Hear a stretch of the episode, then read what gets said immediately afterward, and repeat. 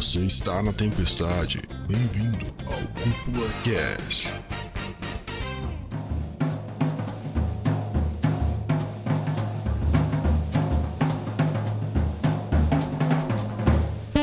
E sejam muito bem-vindos ao Cúpula Cast, podcast que leva animes e mangás a sério como eles merecem. Aqui quem fala é o André Gione, o seu host. E, cara, o meu avatar, eu tenho muita curiosidade pra saber o que que eu seria, cara, dentro do mundo de Yu. E aí, pessoal, quem fala é o Dude. E olha, não, não tem outra coisa a não ser dizer que Belly é uma beleza. Oi, pessoal, aqui é a Helena.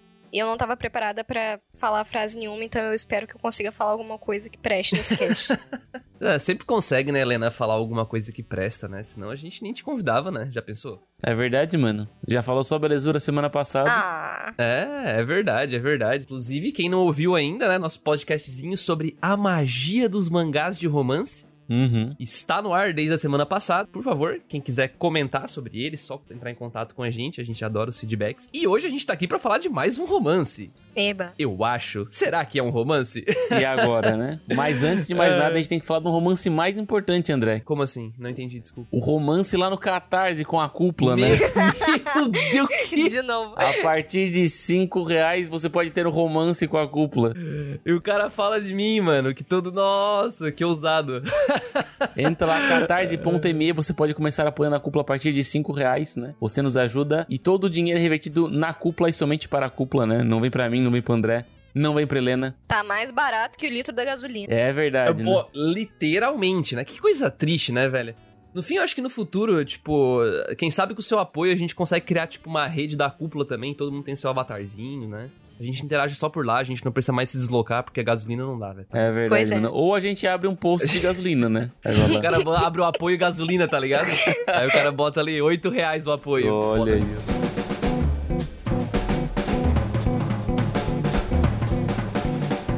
Bom, gente, então, sem muitas delongas, a gente vai entrar logo de cabeça nesse podcast. Eu acho que é legal deixar claro que a gente tá aqui hoje pra falar sobre o filme Belly. E, inclusive, gente, eu descobri que esse é o nome oficial pra vocês dois. tá? Esse é o nome em inglês oficial. Não é aquele. Ah, não, eu Não é queria aquele- o grande. É aquele Belly and the. Como é que é? É, The Dragon and the Freckled Princess. É, pois é. Eu não sei como a gente encontrou aquilo. Eu acho que talvez tenha sido uma tradução direta do, do nome em japonês, que é, É, Ryu. e tem em alguns lugares na internet, o pessoal coloca. Se você pesquisar Bell the É, Dragon. pois é, é que eu. É que eu acho que foi o. Eles pegaram o nome em japonês, que é Ryu Tosobakasu no Hime. E eles, beleza, vamos traduzir isso aqui pra inglês, né? E aí deu aquele Belle and the Dragon and the Freckled Princess, um negócio assim, né? Ah, mas ficou muito melhor E- Belly, mano. Esses nomes em extensos aí inglês só... é só Belly. Cara, é, esses nomes extensos é só pro cara não gravar, tá ligado? Belly é muito fácil. Boa. É muito mais fácil. Fica muito melhor pro marketing é, vender o filme com um nome fácil desse de gravar na cabeça, né? Uhum. E, e, na minha opinião gera até um interesse, né? Porque quando tu bota The Dragon and the Freckled Princess, a pessoa começa a pensar: ah, quer dizer que vai ter dragão e princesa? Talvez passe até uma ideia errada do que trata o filme. Cara, né? não, é, não me passou essa ideia. Ainda mais no mundo de anime, né? Que a gente tem. Como é que é, Helena? Aquele lá que fez regra de três recentemente, lá que tem. Shino na cama, Janai, nananana. Meu Deus, eu acho que tem 25 palavras no título do anime, velho. É sem condições, né, velho? Não. Os autores querem dar metade da, da história já na- no nome, no título, né, velho? Pois é. E já adianto, antes da gente até passar a sinopse, começar a entrar nas nossas opiniões aqui, que esse vai ser um cast sem spoilers. A gente tá falando aqui do filme, né? De novo, é um filme, Belly. E adianto também que a ideia do cast vai ser falar pra você os nossos pontos positivos, possíveis pontos negativos pra ver se você tem interesse em assistir. Então não vai ter spoilers, podem ficar tranquilos.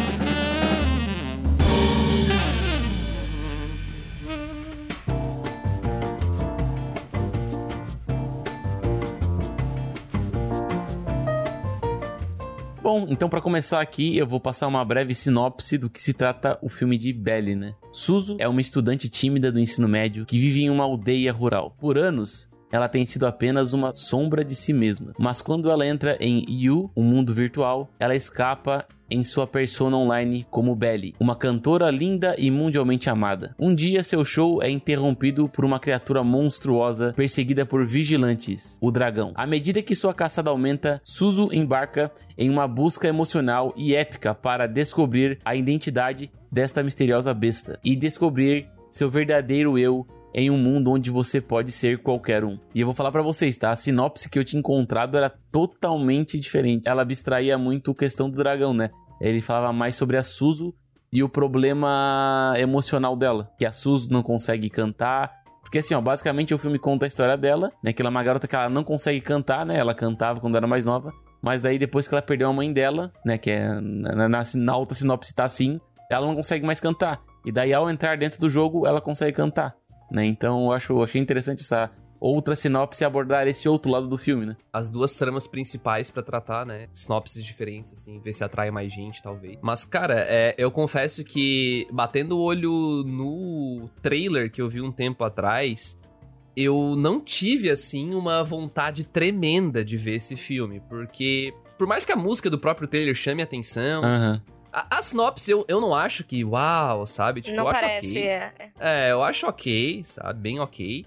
A arte em si dos visuais me chamou a atenção, porém, ao ver o trailer, eu- eles focaram muito dentro daquele universo de You, né? Sim, sim. Que é o tal do jogo, o mundo virtual. E era um 3Dzão que no trailer não me agradou quando eu Cara, bati o olho, sim, sabe? sim, foi o que aconteceu. Pra mim ia ser, tipo, full CG. Se fosse Full CG, beleza, não, não quer dizer, mas a, a gente entra um pouco com o pé esquerdo, né? Uhum. Ah, com certeza. E eu tava com essa má impressão entrando no filme. Foi algo parecido com vocês também, então? É, é porque assim, a capa, eu já. Eu tinha comentado quando a gente assistiu. Quando a gente assistiu esse filme lá no Cinecúpula, né? Pra quem não sabe, a gente assiste filme todo domingo lá no Discord da Cúpula. Às 8 horas, lá no Discordzão da cúpula, né? E quando eu olhei a capa desse filme, cara, eu não dava 10 centavos. Eu acho que a capa também me enganou muito, porque a capa traz à tona um pouco esse desse design desse universo, sabe? Eu achava que ia ser uma parada bem lúdica, bem maluca, sabe? Que não ia Uhum. ter pé nem cabeça, uma princesa, um cara de lobo, a Bela e a Fera, sabe? Ia cair no clichêzão máximo com, a- com o estereótipo de anime, sabe? Mas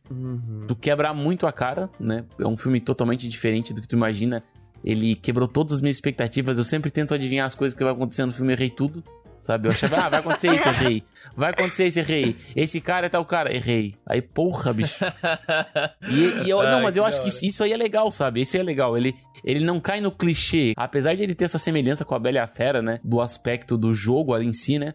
Ele não é igual em nada, sabe? Não, não, ele não cai no clichê do, da Bela e a Fera. Ele não cai no clichê, É, assim, tipo, de... só, só a simbologia que é, é semelhante. só simbologia. Mas, Deu. tipo, sei lá, a gente poderia falar que é 10% do que a Bela e a Fera é, porque Aham, aham. não tem absolutamente nada a ver. Mas eu acho que, assim, a minha primeira impressão com, com relação ao filme no geral, eu também, também tive essa sensação de que ia ser full CG, e o problema não é ser full CG, como o André falou, mas é que é muito difícil ter uma coisa que seja full CG, que seja bonita mesmo. Então a gente fica sempre com esse, esse pé atrás. E a minha primeira impressão com, com o título e voltando na- questão do título, né? Porque quando eu vi Belle the Dragon and the Freckle Princess, me passou essa sensação de ser a Bela e a Fera. E aí eu fiquei assim, tá, vai ser igual, vai ser, bem, uma. Mesmo que a gente esteja falando de um mundo virtual, né? Porque eu já sabia que seria um mundo virtual. A gente vai falar de uma menina e um cara que são de mundos completamente diferentes e que vão se apaixonar eventualmente, né? Uhum. Mas foi, foi completamente diferente do que eu esperava mesmo. Tem uma, tem uma pegada completamente diferente, traz uma porrada de assunto que a gente não imaginava que teria e foi, foi uma surpresa muito agradável, eu poderia dizer. É, eu, eu diria que assim, né? Quando a gente bate o olho naquele título, especialmente naquele inglês, né? Que pelo menos no meu caso, que não falo japonês, né? eu consigo entender melhor o, o inglês e ele entrega justamente essa possível premissa de Bela e a Fera. Primeiro, porque o nome da mulher é Belle. Tu olha pro visual e tem a fera, e tem ela, e aí tu começa a criar várias. É romance, é romance. É romance, né? É, exato. Mas aí, se a gente tivesse até feito uma. Dado uma olhadinha com um pouco mais de cuidado, a gente teria visto que, na verdade, o, o único gênero desse filme é fantasia. O único gênero oficial. E aí, agora, olhando isso, eu me pego pensando que, na verdade, o filme, ele tem. Eu não diria nem que a temática da Bela e a Fera. Ele tem uma roupagem de Bela e a Fera. Tipo assim. Concordo, concordo. Tá por concordo. cima. Tipo assim, a gente tem a Fera, tem a Bela, Aham. mas o que o filme da Bela e a Fera da Disney quer discutir, quer passar, a temática, a mensagem, cara, quase não tem nada. Aliás, não tem nada a ver com a ideia desse filme, Uhum. Uhum. sabe? E eu acho isso bem legal, porque ele conseguiu fazer. Eu não vou nem dizer que é uma releitura, porque ele não tá tentando recontar aquela história de outro ponto de vista. Não. Uhum. É, é só a roupagem, só a carcaça, sabe? E eu acho isso bem legal. Me lembrou um pouco também, visual, coisa do tipo. Eu achei que talvez ia ter uma linha daquele Unsaid Magus Bride, que é uma menina ruiva e tem um cara que é um monstrão, que é o Uhum, Elias. Eu não uhum. sei se vocês lembram desse. Sim, sim, lembro. É, eu achei que ia ser uma pegada dessa, talvez um slice of life, uma coisa assim, sabe? Se eu, se eu falar pra vocês o que que me lembra esse, esse Belly, me lembrou muito o Axel World, tá ligado? Não sei se tu lembra. Bah, eu não Ah, assisti esse, eu que eu não qual cons... é. Eu não consegui digerir o protagonista, mano. É, mas o protagonista é completamente diferente, né? Do... E daí, quando eles entram no universo, eles são outros personagens totalmente diferentes das pessoas que eles são, sabe? Então, Da hora. eu acho, acho legal essa, essa pegada, assim, né? E eu, eu achei que por ter uma temática Bela e a Fera, ele ia se distanciar um pouco do, do infanto juvenil, do, do- da galera jovem, mas eu não tinha me ligado que toda essa roupagem de Bela e a Fera é colocada dentro de um, de um aplicativo, de um. Não, não vou dizer de um jogo, mas parece mais de um, sei lá, de um. Mundo virtual, acho. É, dá pra dizer que. É, é que pare... é porque, como eles, eles se vestem de, de um personagem lá dentro, eu tava com uma perspectiva assim, parece que são todos é, VTubers, tá ligado? Parece que são só. Parece que são todos personagens fictícios em um mundo onde cada um age da maneira que quer, sabe? Aham. E daí eles interagem entre si. Eu achei bem legal essa, esse pensamento, porque tornou até um pouco esse raciocínio um pouco real, né? Porque às vezes as pessoas elas estão vivendo uma vida que não querem, às vezes elas estão frustradas. E essas VTubers aí seriam mais um, outro lado, o verdadeiro lado delas de se expressar, sabe? Cara, muito legal. E eu até eu quero fazer dois links aqui, que o primeiro é resgatar a frase que eu falei, que eu falei assim: "Ah, eu queria muito saber como é que é o meu avatar no mundo de Yu", porque e agora eu vou explicar um pouco sobre não vou aprofundar a sinopse, mas eu quero deixar o ouvinte um pouco mais por dentro, que eu acho que é importante pro que a gente vai falar daqui pra frente. Mas como o Dude bem falou na sinopse, a Suzu, que é a protagonista, ela tem um trauma e ela não consegue cantar por causa disso. E ela tem uma vida, assim, que é uma vida normal. Tanto que a gente acompanha ela nessa vida normal, escola tal. Só que, eventualmente, ela conhece esse mundo, esse Yu, que é uma nova tecnologia da era dela lá, que ela tá vivendo. Não é uma era muito futurística, mas, evidentemente, não é algo que exista hoje, né? E dentro desse mundo, ela assume essa persona que se chama Belly, que é o nome do filme. E lá dentro, né? E, e- esse aplicativo ele forma as pessoas de acordo com alguns critérios daquela inteligência artificial, né? Tem gente que vira um macaco, tem gente que vira um leão. É que tu manda uma foto pro, aplica pro aplicativo e o aplicativo escaneia os- o rosto da foto e cria um personagem de acordo com o rosto. Mas também tem a ver com a personalidade, não tem? Ou não? É só com a foto? É só com a foto. Ah, é? Bah, então viajei então. Não Mas- sei, não sei se é só com a foto, porque se a gente for falar do, do dragão, né? O que é, É, o dragão, é. ele tem uma roupagem que, na verdade, me parece ser. Hum, parte da verdade, personalidade verdade, dele também. verdade. Isso, é, é, tipo, beleza, pode ser que seja a foto? Pode, mas o anime, ele transmite isso com essa ideia de ser o interno da pessoa, né? Eu sinto isso, pelo menos. É porque eu lembro, é porque assim, ó, no começo do filme acontece a- uma questão de a- o tipo de foto que ela bota pra Uhum. identificar ela é uma foto que tem mais de uma pessoa, sabe? Sim. E daí escaneia vários rostos e escaneia o dela junto, entendeu? Então por isso que eu achei que era só o, a foto, assim, mas bem, bem, bem lembrado aí que vocês falaram a respeito do lobo, né? Porque o garoto, o, o lobo lá tem uma personalidade bem, não bem parecida, mas O dragão. a situa o dragão, no caso, né? É porque parece um lobo, né? Não um dragão, né? É, é real, real. Parece até o lobo mal da, da história do Chapeuzinho Vermelho, cara. É, vai ver, mesclou mais um ali. Mas eu tava resgatando tudo isso porque eu acho muito interessante esse.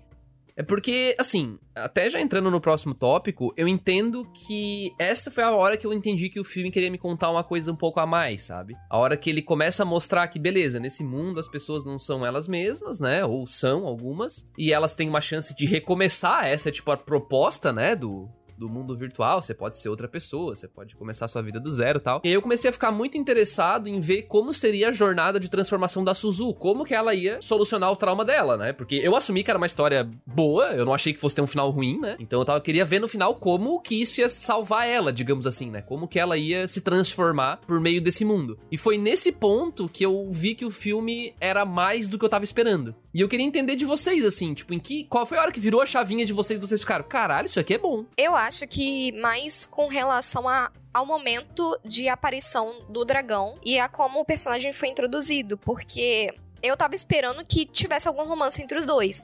E não foi esse o ponto-chave de introdução do dragão, né? É. Então, ali naquele momento você vê e você sente que a protagonista tenta se relacionar com ele de algum modo, porque percebe que ele tá, enfim, se sentindo excluído por conta de um trauma. E aí você vê que o ponto-chave ali, que a história quer te mostrar, não é uma história de romance. Eles querem mostrar uma história de amadurecimento. E eu acho que foi ali nesse momento que deu uma virada assim na chave. Eu falei assim, cara, é diferente de A Bela e a Fera. Não é isso que eles estão querendo mostrar pra gente. É porque a, a capa, a capa ela vende muito o aspecto de tipo, ah, tu vai ver um romance, né? E eu acho que para mim um grande ponto foi quando a história te mostra, o filme no caso, né?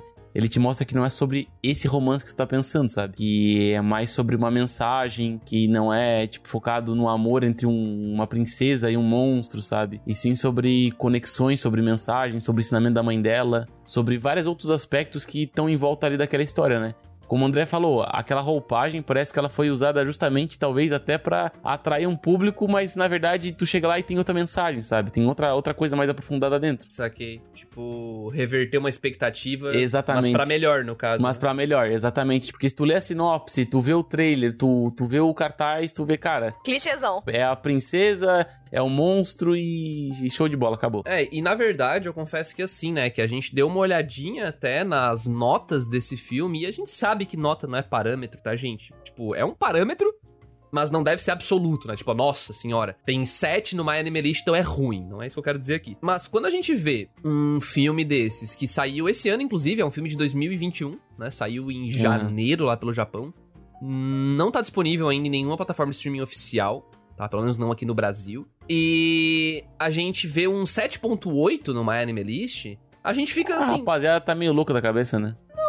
Isso, mas eu achei que ia ser, tipo, justamente o que vocês falaram. Tipo, algo bem clichê, mediano, ok, sabe? Um filmezinho de romance ok, que se passar num mundo virtual ok, que não ia ter uma mensagem de verdade, sabe? Eu achei que ia ser, tipo, só um romancezinho, talvez ia ter um vilão querendo matar o dragão e a Bella ia ajudar e eles ficavam juntos felizes pra sempre no final, sabe? Um lance assim, sabe? É, pior, pior, pior que parecia um pouco no começo, assim, pela, pelo jeito que a Sim. história se apresentada, né? Exato! Então, eu acho, inclusive eu queria resgatar o ponto que a Helena falou, que é o ponto de introdução do dragão, que é quando, pra mim, além daquela chavinha que eu percebi, beleza, tem algo mais pra me contar. Mas a hora que o dragão é introduzido e existe aquela força opositora, mas a gente vê que a história não vai focar ali, porque a gente parece que a gente bate o clímax muito antes, né? A gente sabe que o filme tem duas horas. É bem longo. Aí dá uma hora e meia e parece que já tá, já tá acontecendo essa resolução do que a gente acha que seria o plot principal. Aí tu fica, peraí, tá, mas é, eu achei que essa força opositora só ia entrar pesado no final. Não faltando meia hora pra acabar o filme. O que, que vai acontecer na próxima meia hora? E eu fiquei muito curioso, sabe? Eu acho que foi ali que o filme começou a me pegar de jeito, sabe? Me pegar de jeito. E eu acho que é o que, inclusive, talvez, né? Porque My Anime List é My Anime List, né, gente? Mas quando a gente puxa um Rotten Tomatoes aqui, né? Que é outro site de crítica bem conceituado aí da internet, a gente vê uma nota altíssima, né? A gente vê aqui, pra vocês terem uma noção, 93% de aprovação nesse site. O que não é uma coisa tão trivial assim, né? Não é, tipo assim, Rotten Tomatoes, ele não, de novo, é outro site, nota, parâmetro, beleza, não, não é absoluto, mas assim, é um site mais conceituado, ponto. Pelo menos em termos de crítica, né? Que não é qualquer um que pode ir lá, porque tem duas coisas no, no, no Rotten Tomatoes, tem a parte da crítica e a parte da audiência, né? O pessoal público, que seria o My List, digamos assim. Então, quando os críticos dão 93, né, 93% de aprovação, tu fica, nossa, cara, pô, faz sentido, né? Então, acho que é por isso que eu consegui entender, por isso que eu vi tanto valor, assim, depois de terminar. Mas assim, é, eu tava com uma dúvida e eu não consegui resolver isso na minha cabeça. Eu queria perguntar a vocês. É, vocês acham que o roteiro da história e tal segue o Kishotenketsu? Hum, Aquela ideia de que ele apresenta, desenvolve, aí ele traz um problema, uma reviravolta e depois continua, tipo isso? É, é. Cara, assim, eu acho que sim, porém eu acho que é uma estrutura um pouco mais alongada do que Shotenketsu. É, é porque, é porque assim, ó, quando ele chega ali na uma hora e meia, cara, tu acha que o filme vai acabar, sabe? Só que aí ele dá uma reviravolta e o filme se estende mais por meia hora, sabe? Isso, é o que eu pensei, porque pra mim parecia que tinha uma estrutura de três atos bem definida, até justamente aquela uma hora e meia que eu falei. Tipo assim, tanto que eu achei que ia ser um filme clichêzão, tal, normal. Inclusive, eu ia dizer que eu achei bem meio hollywoodiano, assim, a parada. Até por causa da roupagem, né? É, mas aí quando ele subverte isso e ele entrega essa reviravolta, pra mim, meio que virou um Kishotenketsu, assim. Não sei se era essa a resposta que tu esperava, Helena. É, porque assim, foi, foi a mesma sensação que eu tive. E eu fiquei assim, parece que é uma mistura das duas coisas.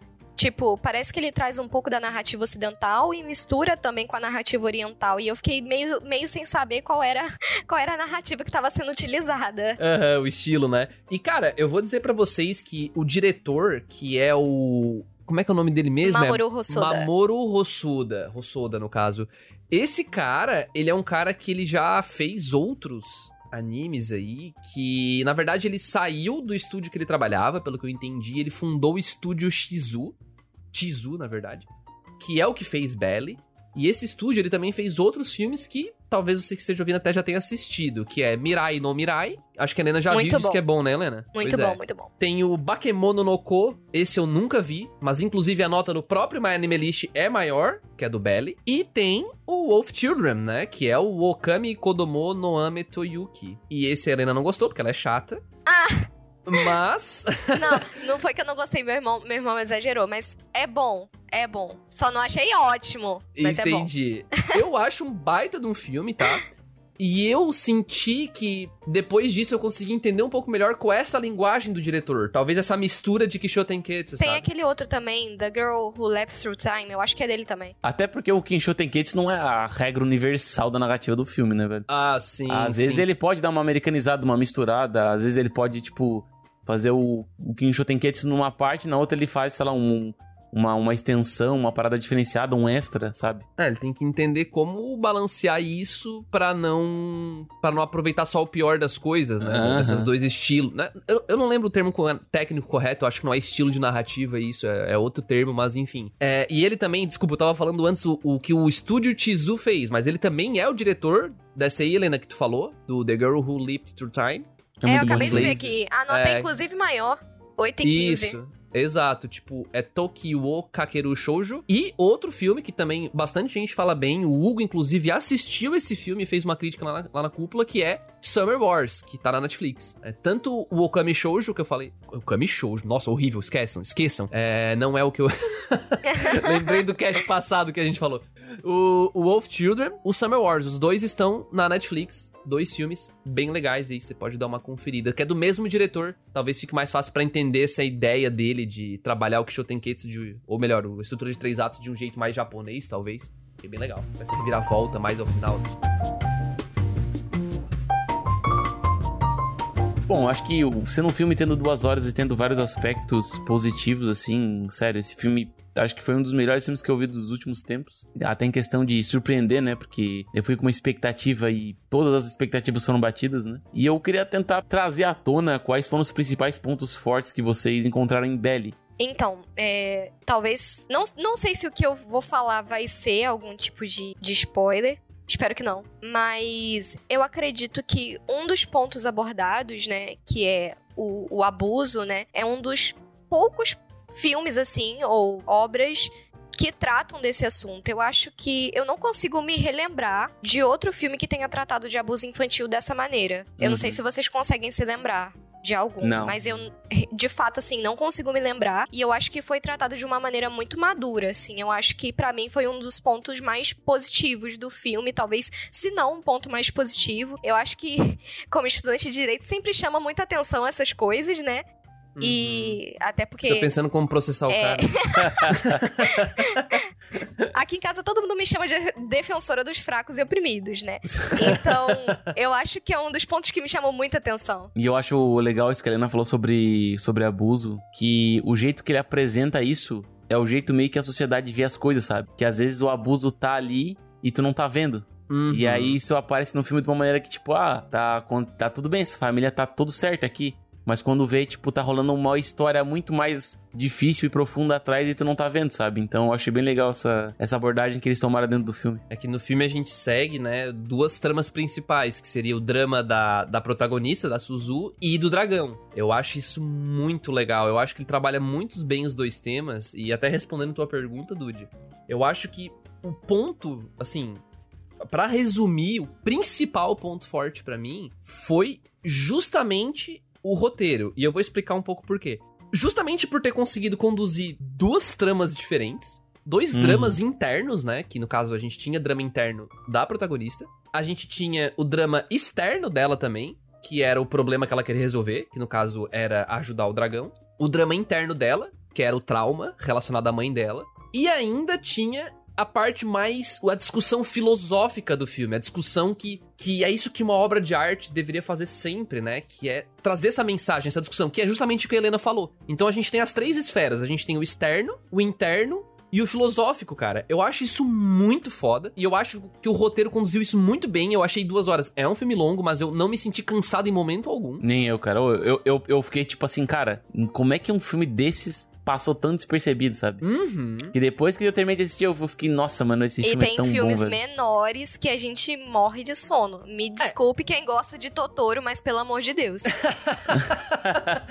Eu ia dar uma alfinetada no Memórias de ontem aqui, caso o PH e o Lovato estejam ouvindo. Um abraço Nossa, memórias de ontem ali vai dar uma pegada, velho. do Ghibli. Mas até o, o que eu ia só pra, pra fechar aqui é que ele. A gente só parou no Cinecúpula, sei lá, porque eu tinha muito que ir no banheiro. senão, senão a gente não tinha nem parado lá no Cinecúpula.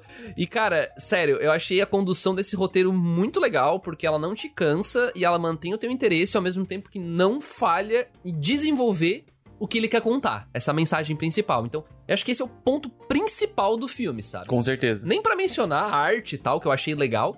CGI funcionou pra mim também. Eu concordo com o, ponto que tu falou da, da história, da história e do roteiro, né? Pra mim, acho que é o auge supremo, sem dúvida nenhuma, né? O jeito que ele trabalha a mensagem e conecta as coisas principalmente, né? E eu achei até engraçado que tu comentou de nota antes. E eu vi que tinha um pessoal lá no My Name List que dava tipo 6 pra história, sabe? Tipo, ah, 5 pro, pro roteiro. É, E eu fico triste com uma coisa dessas porque às vezes a gente tem que fazer um. Ah, é é- parece até meio ridículo o que eu vou falar aqui, mas às vezes a gente tem que fazer um pouquinho de esforço pra tentar entender o que, que o autor tá querendo falar, sabe? Uhum. Porque, por exemplo, quando a Bella encontra o. Quando a Bella encontra o dragão, basicamente. À primeira vista, tu entende uma coisa. Só que no final do filme, tu entende outra coisa, sabe? Sim, nossa, é muito. Me arrepiei aqui. Tu tá enxergando com o olho, só que tu não viu a história inteira completa, pra tu tu não entendeu a Belle ainda. Que tu acabou de conhecer ela. E quando tu entende por inteiro a Belle e os traumas que ela viveu e a história dela, tu vai olhar aquele começo com outros olhos, sabe? Não, e assim, é tudo uma questão de expectativa, eu acho. Exato. Porque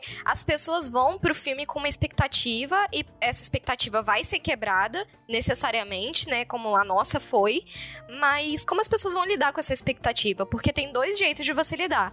Um é você estar aberto ao que o diretor, o autor quer falar pra você, e outra é você se fechar e falar assim, não era isso que eu queria ver. E agora o. Eu já dei uma comentada nesse ponto que o André falou. E agora o ponto forte que, cara, nossa, isso aqui, mano. Rapaz, isso aqui acho que foi, pra mim, só não foi mais forte que, que o roteiro e a história por causa que foi muito bem feito, né? Pra mim, a música foi o ponto mais, tipo, pegado Boa. pra mim, cara. Por causa que, diferente. É. Tudo bem, a- a- os filmes da Disney, eles, a grande maioria tem musical, né? Mas geralmente é muito difícil a gente ter um filme, entre aspas, musical em anime, sabe? Geralmente Hum. tem ação, tem história, personagens, luta, mas musical não tem, sabe? Fora que quando tem musical na Disney, às vezes fica uma vergonha ali, é danado. Um momento que não tem nada a ver com nada. Ah, mas é Ah, pra é- criança, pô. Mas, ah, é que, é, é que, por exemplo, vocês não devem gostar, mas, tipo, eu curto musical, sabe? Filme que, que tipo, mistura música com, com, com história, com roteiro, interpretação. Não, eu gosto também, mas. Tipo um High bem, School Musical. assim. precisa saber adaptar Cara, o eu, negócio. nossa, imagina, eu olhei todos os High School Musical, cara, Nossa, eu eu era via muito fascinado. High School Musical também, mano. Caralho. O Zac Efron jogava basquete e cantava, mano, tu é louco. O Zac Efron, a Sharpay. Mas, mas a questão aqui, o ponto que eu quero destacar aqui, mano, eu fiquei tipo, puta merda, mano, eles fizeram. Que geralmente as músicas japonesas, a, a grande maioria, não vou dizer todas porque não tem como dizer todas, geralmente quando tu vai ver a letra, ela não tem nada a ver com o que tá acontecendo, sabe? Geralmente tu pega uma opening de anime, alguma coisa do tipo, tem uma palavra ou outra ali, mas se tu for ler a letra, não é uma história que tá sendo contada, não é um, um contexto inteiro. Já em Belly é diferente. A letra faz um pouco de sentido com o que tá sendo retratado, com o que tá sendo falado sabe? As músicas que é cantada no final do filme tem tudo a ver com a história, sabe? Então, Ah, isso sim. aí foi uma coisa que, tipo assim, pô, mano, foi lá na alma, sabe? Uhum. Ao mesmo tempo que ela emociona com a, com, a, com a música, ela coloca outra camada em cima que ela emociona com a letra também. Sim. Porque ao mesmo tempo que tu vai lendo a letra, tu vai assistindo a música, tu vai conectando os pontos e daí tu, tipo, tu cria um mix, tá ligado? Na tua cabeça e tu, e tu dá o bloom your mind, assim, no final do filme. É, eu vou, eu vou até puxar um, um ponto forte também, que eu acredito que vale a pena comentar, que foi, inclusive, essa parte, não só a música em si, mas a voz da protagonista, né? Eu, eu não sei se era ela mesma que tava cantando, né? Que a moça que fez a, a voz da Suzu é a Nakamura Carro. E ela é, é o único trabalho dela. E ficou bom. Pois é, e eu gostei muito porque casou demais com a, proto- com a personalidade da Suzu, que é uma pessoa insegura, uma pessoa que sofreu, né? Então, que tem um trauma. Uhum. E, cara, a fotinho da Suzu aqui no My Anime List, ela tá, tipo, sei lá, com o braço, ela tá segurando o próprio braço, bem tímida, assim. E, cara, casa muito, muito com a voz que a Carro entregou pra ela. Eu só não sei se é a Carro também que canta. É, é porque a Carro Nakamura é uma cantora, na verdade. Ela não é uma dubladora. Ah, está muito explicado. E, pô, que vozeirão do caralho, hein? Sim, sim, Sim. sim.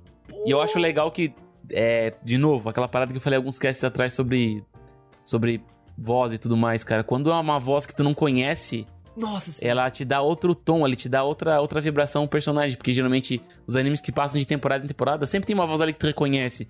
Que é, ah, essa voz aqui já passou em vários animes, sabe? Mas quando é uma voz nova e uma voz diferente, tu fica, tipo, impressionado, sabe? Não, eu, eu fico muito, tipo, muito maravilhado com o voice acting. Eu gostei muito do voice acting desse- dessa moça aqui. Eu gostei, sim, demais. E agora saber que realmente foi ela que cantou, cara, me deixa muito mais feliz. E, inclusive, no Spotify tem a playlist oficial de Belly, né, do filme. Uhum. Aquela música You ficou muito na minha cabeça, cara, depois de gravar o filme. Depois de gravar o filme. depois de ver o filme. Eu ouvi no trabalho e, nossa, tipo, ela canta bem rapidinho, assim, é bem animada. Oh, é muito bom, cara. E além disso, né, e até resgatando, tipo, beleza, é mérito mais uma vez do roteiro. Mas eu quero dizer que eu gostei muito dos personagens secundários também. Porque ao mesmo tempo que a gente tem as duas tramas principais, que é Belly e Dragão, cada um com seus problemas que a gente tá vendo como é que vai ser resolvido.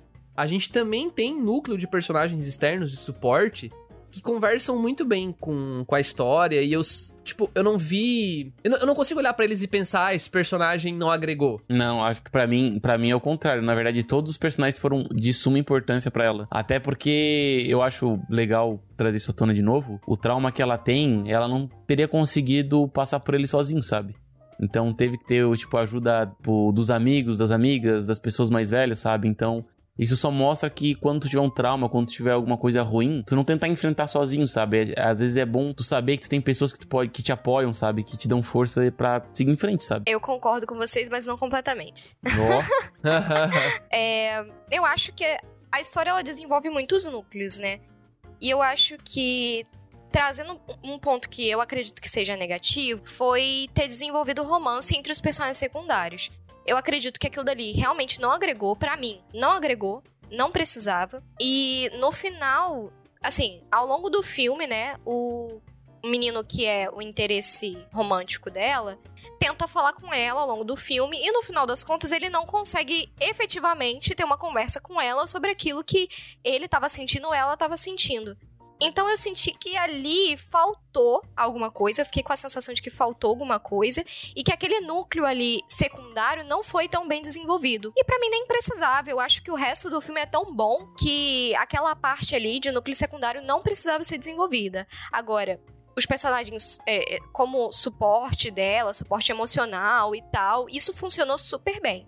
Mas eu acho que esse romance secundário poderia ser retirado sim. Cara, eu discordo. É, pois é, deixa eu só justificar o meu aqui. Não, justifica o teu, Dude. Vamos lá. Não, é porque eu discordo Traz aí. porque eu acho que esse, essa impressão de romance no começo do filme é muito importante pela questão da identidade do, do dragão. Boa. Porque a- o interessante que eu acho é, é ressaltar aqui é que quando tu tá assistindo o filme, tu não sabe quem é o dragão. Ele alimenta o mistério. E né? aí, é, e entra no mistério, daí tem vários personagens masculinos envolvidos na trama, vários, tem alguns, na verdade, né? E daí tu não, tu, não, tu não tem como saber quem é o dragão. Pode ser esse, pode ser esse. E daí o filme, ele brinca contigo, porque como o dragão, ele é introduzido no jogo, no jogo não, né? Na rede social lá, no, no Yu, como um pseudo par romântico dela, na vida real, às vezes o autor vai, ah, vou fazer uma brincadeira, vai ter par romântico aqui também, sabe? Pra dizer, É. nah, quer dizer então que vai ter que casar, porque é um filme, sabe? Mas na verdade chega no final e pá!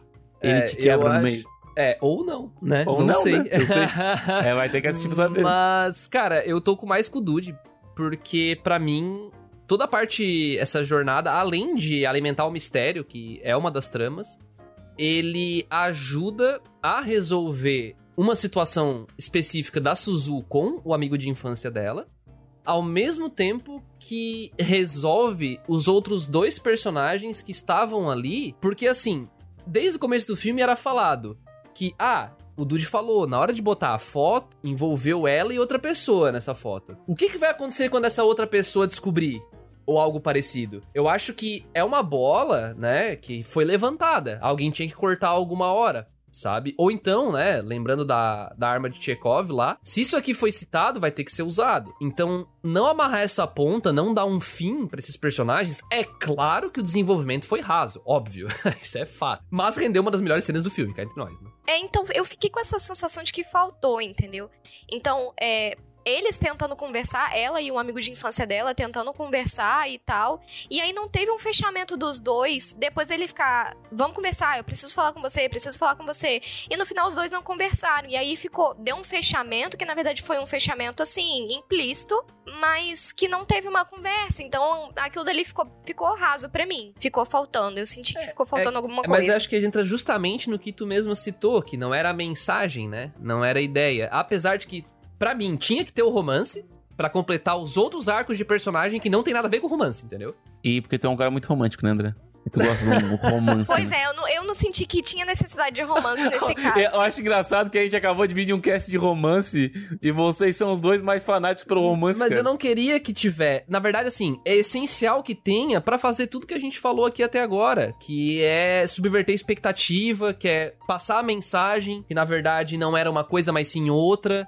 Eu Aham. acho que tudo isso é mérito, inclusive, de novo, da direção e roteiro. Tu achando que vai ser uma coisa, mas na verdade é outra. Aham. Mas ao mesmo tempo, essa outra coisa que tava enganado vai se desenvolvendo. Não é o foco da história. Sim. Não é o foco. Então, eu acho que foi no limite, assim. Eu acho que mais do que isso, aí entraria no problema que a Helena falou, que aí teria aprofundado demais de maneira desnecessária que não agregaria pra mensagem do filme. Mas do jeito que foi agora, eu achei bem ok. Mas assim, não tem, não tem realmente o que falar. Eu acho que só é, foi pouco desenvolvido e que não agregou muito. Eu só achei que foi superficial mesmo. Esse clima de suspense com relação a quem é o dragão ou quem não é o dragão, enfim, não precisava ser criado com uma, uma base romântica, digamos. Então. Só eles sendo amigos já poderia criar um clima de suspense sobre quem é, sobre quem não é, enfim. Não. Minha expectativa, as minhas as minhas suspeitas em relação a quem é ou quem não é se direcionariam aos amigos dela necessariamente, mesmo que não houvesse romance. Então, eu de fato não vi necessidade.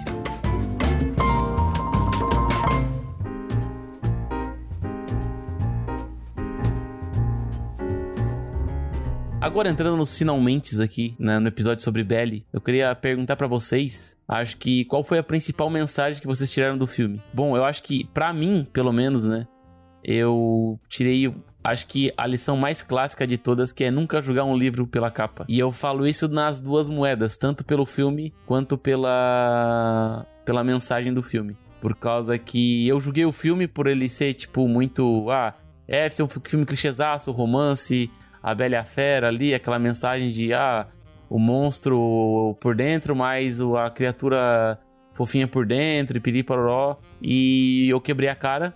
E de novo eu quebrei a cara dentro do filme por causa que ele fala muito sobre julgamento, né? É, em perspectiva da protagonista. Que ela se pergunta muito o, do porquê que a mãe dela fez o que ela fez. E eu parei pra perceber que, na verdade, a gente nunca pode julgar as boas ações, sabe? Nunca pode julgar alguém por pelo que, pelo que fez, sabe? Mas no final ela fez o mesmo, assim. É, e eu vejo esse ponto também de julgamento, gosto dessa ideia, e também acho que o ponto de julgamento vai também nas questões, nessa questão de ter um mundo virtual. Então, no mundo virtual as pessoas vão falar o que elas vão falar. Na internet as pessoas vão falar o que elas quiserem, elas vão, enfim, haters gonna hate, né? As pessoas vão odiar, as pessoas vão falar o que elas querem. E no final não é isso que importa. O que importa é o que você vive dentro de, de casa, o que importa é o que você vive com as pessoas que você ama, o que importa é o que você vive dentro de você. É, é mais importante do que a opinião alheia. Então eu acho que esse amadurecimento dela em vencer o, o virtual, né? A persona que ela criou é o ponto de, de maior mensagem para mim, assim, no filme, porque a gente vive criando personas pra gente, personas no trabalho, personas na escola, personas em casa, personas em todos os lugares, a gente bota máscaras. E a gente não vive a vida que a gente queria viver de fato. E a vida é tão curta, né? A gente não vive como a gente quer. Pô, Pra mim, a Helena falou tudo, cara. Eu acho que em termos de mensagem, essa é realmente a principal que o filme passa. E pra somar, eu diria que ainda tem um lance de que, assim como a gente não pode julgar, como o Dude falou, a gente não, não pode julgar ações, mas a gente também não tem como saber o que tá acontecendo com as outras pessoas, né? Aham, com que certeza. Demora-se muito pra gente entender o dragão, entender o por que ele faz o que ele faz, o que que tá acontecendo. Demora muito no bom sentido, eu digo, né? E quando a gente finalmente entende, faz todo sentido. Né? E tem tudo a ver com essa mensagem do filme de que, beleza, às vezes por fora, ou no caso na internet, você tá supostamente bem, ou você é uma celebridade, mas na verdade, no mundo real, que no fim é onde tá essa parte interna, como a Helena bem falou, não tá legal, né? Tipo, às vezes E- o cara posta uma foto na praia, tomando aquela beletinha e tal, quando vê o cara tá sozinho, sem ninguém. É, é complicado, cara. Então eu acho que é uma temática bem legal. Eu acho que o filme conseguiu abordar isso de um jeito que Uhum. crianças, adolescentes, adultos podem assistir numa boa. Não é uma Sim. narrativa pesada, mas também não é aquela expositiva besta, burra, que te trata como, tipo, tem que explicar migalha por migalha. Tanto que muito do que a gente extraiu aqui foi porque a gente parou pra refletir sobre o filme. Porque se tu quiser só assistir por assistir, Entretenimento, pode. Também dá, também dá. não, não é que não dá, mas eu digo que tu vai achar no final, talvez aquela vertente que a Helena falou, onde a tua expectativa pode ser quebrada, porque porque não tem beijo, vamos supor. Uhum, mas eu, eu, eu digo que o filme é aproveitável também pra quem é mais novo, mesmo não se aprofundando tanto, até porque o filme tem várias camadas, tem música, tem, tem sei lá, tem cenas de ação, de luta. Então, pô, ele, ele tenta agradar um, um pouquinho, talvez, a, a cada público, mas ao mesmo tempo que ele trabalha uma mensagem muito foda. Essa, essa questão de ter vários núcleos e o roteiro abordar várias situações é justamente poder adquirir um público-alvo maior. Não sei se foi, foi a intenção, mas eu acho que dá certo. Eu acho que dá Uhum. pra. Até a roupagem, né? Como o André tinha comentado. Sim, sim, eu acho que dá pra crianças assistirem, enfim, pessoas mais adultas assistirem. Cada um vai tirar uma, uma lição disso. Uhum. E eu acho que é muito do diretor aí. Né? Porque o, o Mamoru Hosoda, ele é muito pica nisso. Ele já dirigiu o filme de Digimon, tá? Então ele já dirigiu aqueles outros filmes todos que a gente falou aqui. O próprio Summer Wars, então, que também tem muito essa pegada de que funciona pra adultos, mas também funciona muito bem pra crianças, né? Pra pessoas mais novas. Ou Uhum. pra quem quer assistir e só quer ter entretenimento de boa, sem refletir, sabe? Mas ao mesmo tempo dá pra refletir. Então eu acho que é um mérito bem dele, tanto porque é um filme original. Né, é um filme original. Ele é o. Ele tá aqui registrado como criador original de Belly. Então, isso é bem legal. Eu acho que é bastante mérito dele em tudo isso que a gente falou. Com certeza, não só dele, mas como de toda a staff, né? Tanto na parte de som, tanto na parte de character design, nossa, storyboard e tudo mais. Né?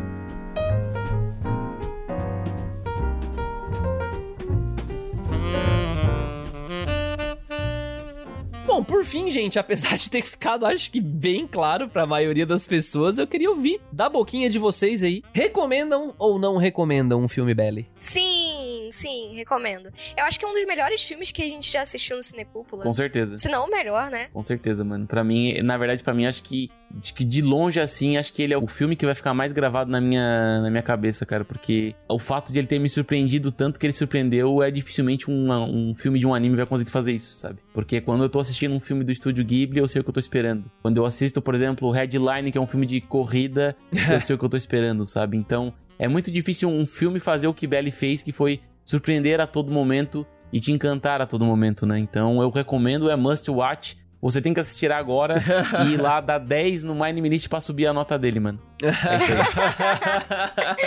aí. boa, boa, boa. Eu tô com vocês, cara. Totalmente recomendado. Uma pena que a gente não tenha distribuído em plataformas de streamings oficiais aqui no Brasil ainda. E é um filme desse ano, né, cara? E é um filme desse ano. Eu espero de verdade que eventualmente tenha pra facilitar o acesso e que mais pessoas cheguem nesse filme. Por hora, deem seus pulos. A gente não, não é santo, não tem o que fazer. tem que assistir. Né? Tem que assistir, vai fazer o quê? Vai esperar cinco anos pra Netflix ter o bom grado de colocar no catálogo? Não. É complicado, né, mano? Vamos fazer o quê? Temos que fazer o que dá pra fazer. Como eu falo, né, André? Se não vem por bem, vem por mal. é, Famoso. cara, é. É isso aí mesmo, cara, é isso aí mesmo. Mas era isso, gente. Muitíssimo obrigado pra quem ouviu até aqui. Sigam a gente no Instagram, arroba Cúpula Trovão. Manda e-mail pra gente ou faz um comentário lá no site pra comentar sobre o que, que você achou desse episódio ou até mesmo do filme, caso você assista logo depois de ouvir o episódio e depois quer vir contar pra gente. Siga a gente no Spotify. Caso você ainda não faça, eu sei que tem bastante gente que ouve, a gente tem bem mais ouvintes do que seguidores, né? Então, se você não segue ainda, segue, porque isso ajuda o Cúpula Cash a chegar em mais ouvintes, né? Pra gente ter cada vez mais pessoas aí participando da comunidade e que a tempestade esteja com vocês. Que isso, mano? Pastor? Amém, irmão. Amém, amém.